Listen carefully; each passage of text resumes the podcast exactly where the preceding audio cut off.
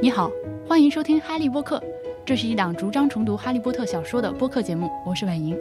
本节目的公众号名称是哈利波特，我完全依靠大家的赞助生活。如果愿意且有能力的话，你可以在微信公众号中打赏。海外的听众也可以通过点击阅读原文找到 PayPal 赞助链接，支持我把节目做下去。每年到了圣诞节前后，我脑海中的背景音乐不是 Jingle Bell，也不是 Deck the Hall，而是《哈利波特》第一部电影的圣诞节配乐。那张磁带被我来来回回听了太多次，整张原声音乐都能跟着哼下来。今天我们要说的第十二章《The Mirror of Erised》是整本书中我最喜欢的一章。圣诞节假期将至，霍格沃茨大部分的学生都要回家去过圣诞。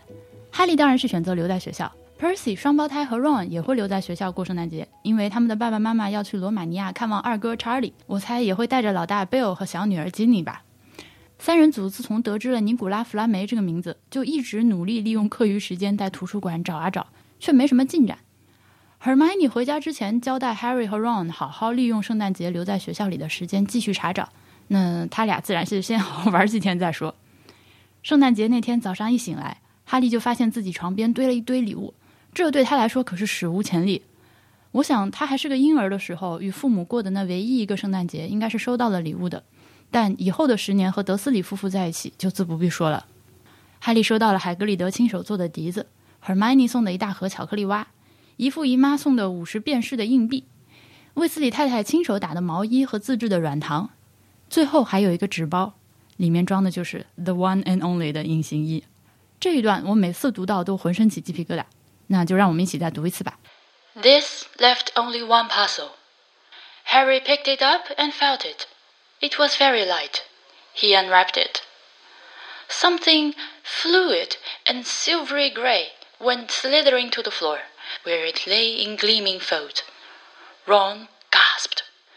I've heard of those, he said in a hushed voice, dropping the box of every flavor beans he'd got from Hermione. If that's what I think it is, they are really rare and really valuable. What is it? Harry picked the shining silvery cloth off the floor. It was strange to the touch, like water woven into material. It's an invisibility cloak, said Ron, a look of awe on his face. I'm sure it is. Try it on. Harry threw the cloak around his shoulders, and Ron gave a yell. It is! Look down! Harry looked down at his feet, but it had gone. He dashed to the mirror. Sure enough, his reflection looked back at him, just his head suspended in midair, his body completely invisible. He pulled the cloak over his head, and his reflection vanished completely. Harry 和 Ron 两个人一起分享了这个时刻，他们俩都觉得很新奇。双胞胎和 Percy 随后进来了，几个人胡闹了一番，就下楼去吃大餐。吃完又疯玩了一下午，电量耗尽，Ron 沾枕头就着了，但哈利却非常清醒。 他必须立刻试试父亲的隐形衣。字条上的那句 “Use it well” 在脑海中回响着，而且出于本能，一种在日后被证明是非常关键的决策本能，哈利没有叫上 Ron。他独自一个人穿上隐形衣，开始了他的第一次午夜游荡。他决定去图书馆的禁书区看看，能不能查到 Nicola Flamel 是谁，却差点被 Filch 和 Snape 抓住。情急之下，他躲进了一间废弃的教室，发现了本章标题所说的那面镜子。The Mirror of Erised。哈利走进了镜子，惊恐地发现本该隐形的他在镜子里被照了出来。更恐怖的是，镜子映出这间别无他人的废弃教室里站满了人，而且就紧紧地站在哈利身后。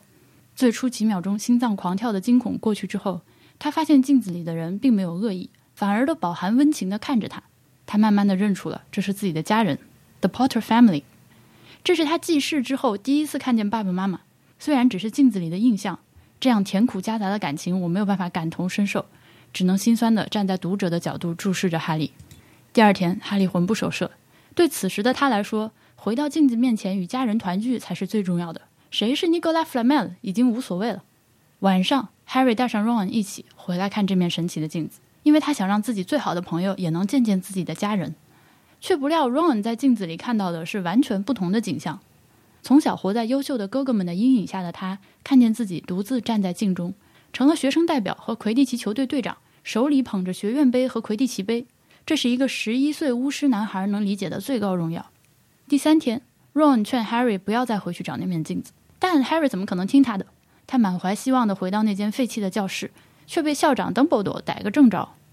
不过 Dumbledore 没有怪他，而是引导他了解了这面镜子，并叮嘱他不要再回来找这面镜子，也让他为下次见到镜子做好心理准备。这一章到这里就结束了。回顾完了剧情，让我们先来看看本章的翻译。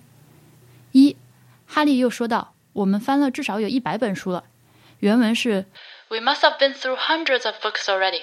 几百本，不是一百本。二，哈利不知不觉来到禁书区，后面漏译了一句。He had been wondering for a while if Flamel wasn't somewhere in there. 他想知道弗拉梅是不是在里面已经有一阵子了。三，Harry 和 Ron 坐在壁炉前面用烤叉烤东西吃。这里作者说了三样：bread、crumpets and marshmallows。第一样 bread 自然是面包，第二样翻译成面饼是不错的，但这个东西具体是很难描述。我建议大家搜搜看，最好是能用 YouTube 搜索，这样你就能看到 crumpets 长什么样、怎么做、怎么吃。简单来说呢，它是一种手掌大小的松饼。经过了充分的发酵，又加了小苏打，所以上面有非常多的孔洞。密集恐惧症的人可能看一眼就会昏过去。吃的时候要趁热，让黄油渗透进小孔里面。当然也可以吃的很华丽，加上奶油和果酱，是一种丰俭由人的非常英国的食物。最后一样 marshmallow 应该是棉花糖，不知道是不是因为版本的关系，人文社的翻译翻成了蘑菇。四，还有一个食物的名字翻错了，turnip 是无茎，不是卷心菜。虽然都是十字花科的，turnip 就是有点像圆圆的、红红白白的小萝卜。不知道是什么的话，大家可以在公众号里看图理解。五，Fred and George 说到妈妈给织的毛衣上分别有一个 F，一个 G。We're not stupid. We know we are called Greg and Forge. 我们不傻，我们知道自己叫 Greg and Forge。这句话当然是个俏皮话，书里翻译成了我们也不傻，倒是他自己经常管我们叫格雷德和福治。我也严重怀疑这是翻译们使用的原文版本跟我不同造成的。六，哈利第一次拿到隐形衣的时候，有一句描写说它 light as air，翻译成了比光还要轻盈，应该是像空气一样轻。七，哈利半夜穿着隐形衣来到图书馆禁书区，有一句 They're peeling faded gold letters, spelled words in languages Harry couldn't understand. 目前的翻译是那些剥落的、褪了色的烫金字母，拼出的都是哈利无法理解的单词。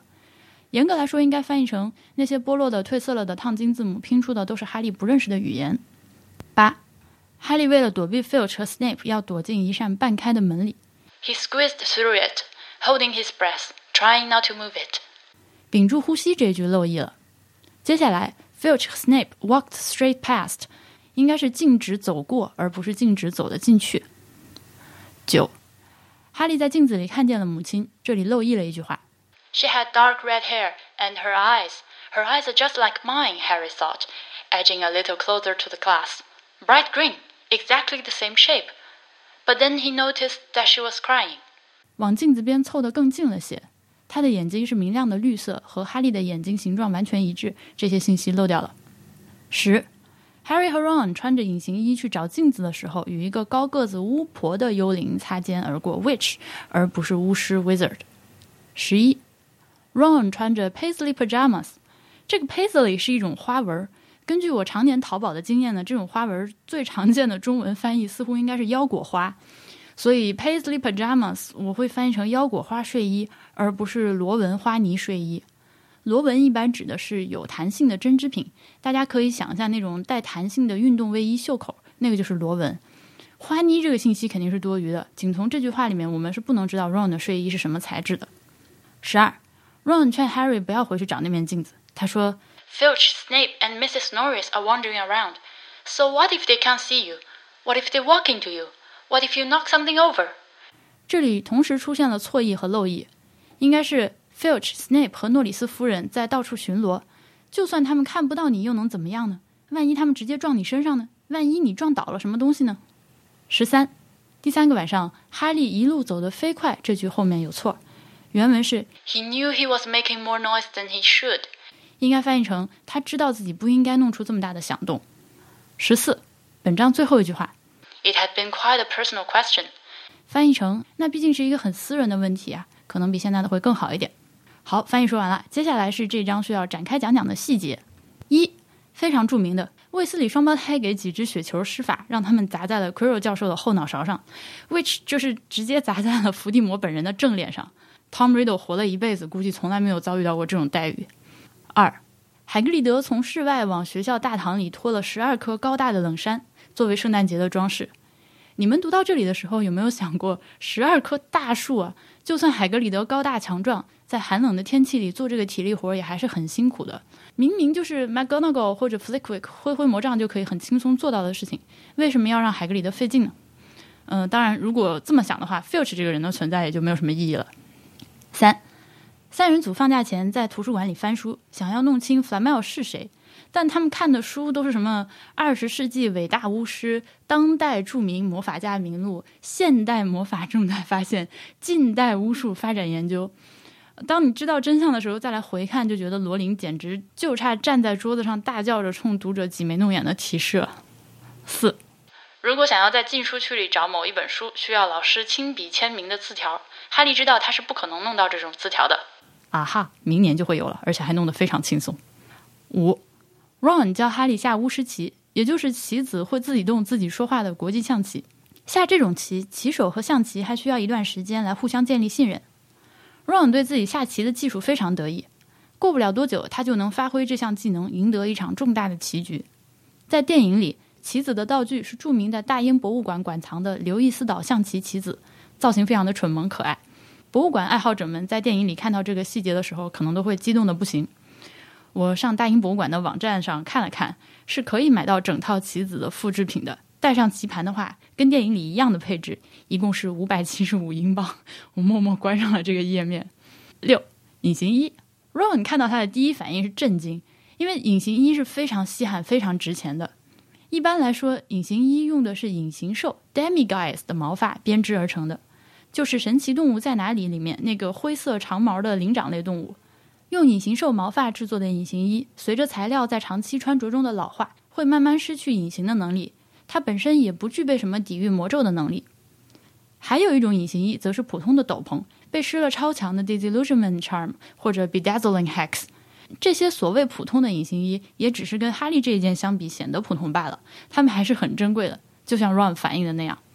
而哈利的这一件，确实是世上唯一，而且是死亡圣器三件套之一。怎么说呢？这个就是主角光环开挂毛的办法。七，隐形衣包裹里面有一张字条，没有署名，字体是一种 narrow loopy writing he had never seen before。字条上写着：“Your father left this in my possession before he died. It is time it was returned to you. Use it well. A very merry Christmas to you。”当然了，我们知道这是邓伯多写的。这里的英语非常的准确，中文却很难翻到位。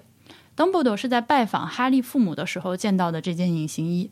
那个时候，伏地魔已经从斯内普那里听到了垂罗尼的预言，决定杀死哈利，所以他们一家藏了起来。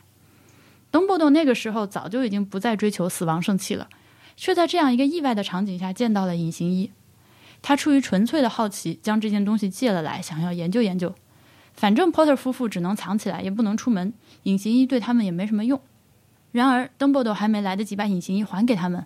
伏地魔就找上了门，于是这件借来的东西就只好一直留在邓布利多手里。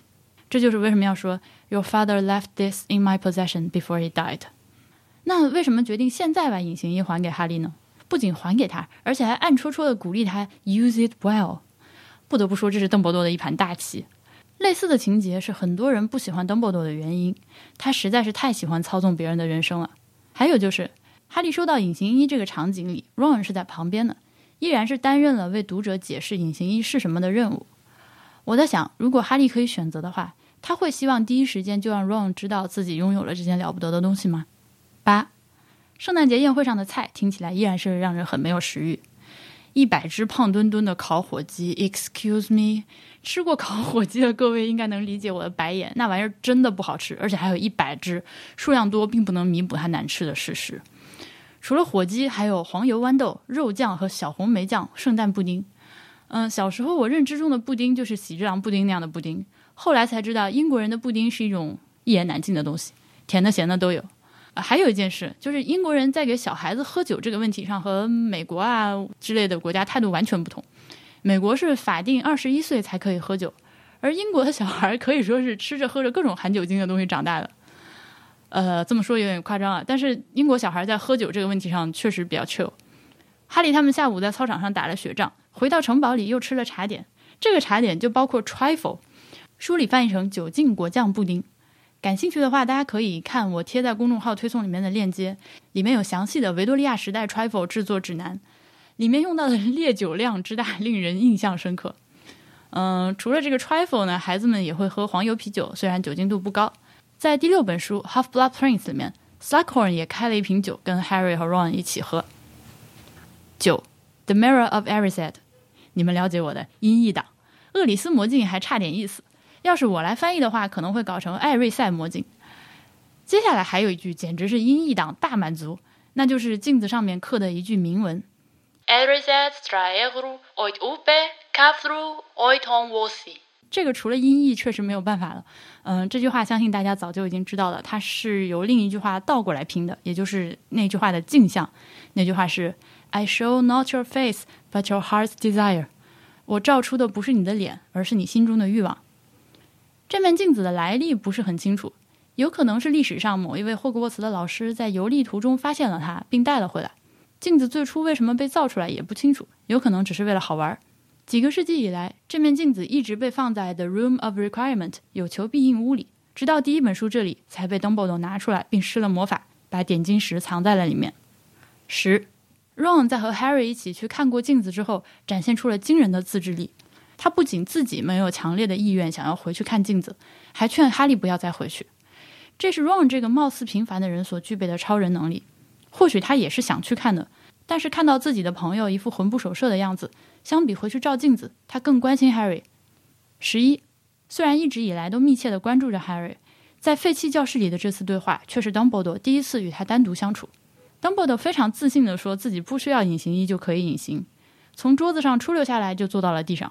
他整个人都散发着一种与年龄和外表不相符的年轻活力。至于如何不用隐形衣实现隐形，有很多办法，比如自己给自己施一个 Disillusionment Charm。十二，Dumbledore 告诫 Harry。不要沉湎于镜子中的幻象而虚度人生。我们现在知道，邓布多年轻的时候就曾经流连在魔镜面前不能自拔。他看到自己深爱的人，又一遍一遍重温自己与他结下血盟的那一幕。邓布多实际上是在用自己的人生教训来教育 Harry，而老年的他在这面镜子前看到的，则和哈利惊人的相似。他看见自己和父亲、母亲、弟弟、妹妹在一起，一家人整整齐齐，从没遭受过那些可怕的人生惨剧。Harry 问 Dumbledore 他在镜子里看见了什么，他暂时只好撒谎，回答说自己拿着羊毛袜子。刚刚读到第一本书的时候，我们作为读者哪能想到事情的全貌是这样呢？不过我最近倒是真的收到了一双厚实的羊毛袜子，温暖又舒服。十三，Harry 回到宿舍，推开了枕头上的 Scabbers 才睡下，想想真的头皮发麻。好了，本章我们就说到这里，祝各位圣诞快乐！还要引用一句 Dumbledore 的话。It does not do to dwell on dreams and forget to live. Remember that. 让我们在下一章尼古拉弗拉梅中再见吧。Have a wondrous withered Christmas, have a merry Christmas day. Half around the sparkling fire, have a merry Christmas day.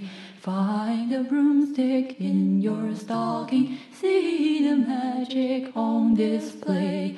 Join the house, joyous flocking on this merry Christmas day. Ding dong, ding dong, ring the Hogwarts bell.